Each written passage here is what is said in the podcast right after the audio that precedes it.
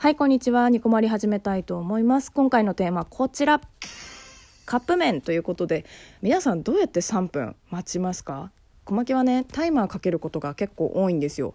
なんでかっていうと、お湯を入れた時間を忘れてしまうことが多いからなんだけど、本当にさ、当たり前のこと言うようなんだけど、店が言ってんだから3分が一番うまいと思ってるわけよ。なんだけど、前先輩にね、小牧ちゃんってよくタイマーかけてるよね。カップ麺もタイマーかけるんだって思っちゃったって言われたの。いや普段はねあの同時進行の仕事忘れないためにかけてるっていうだけであっていやカップ麺別に良くないっていう。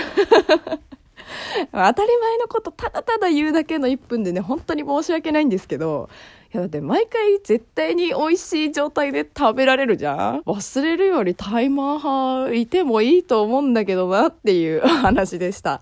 はい。ということでね、小牧でした。またね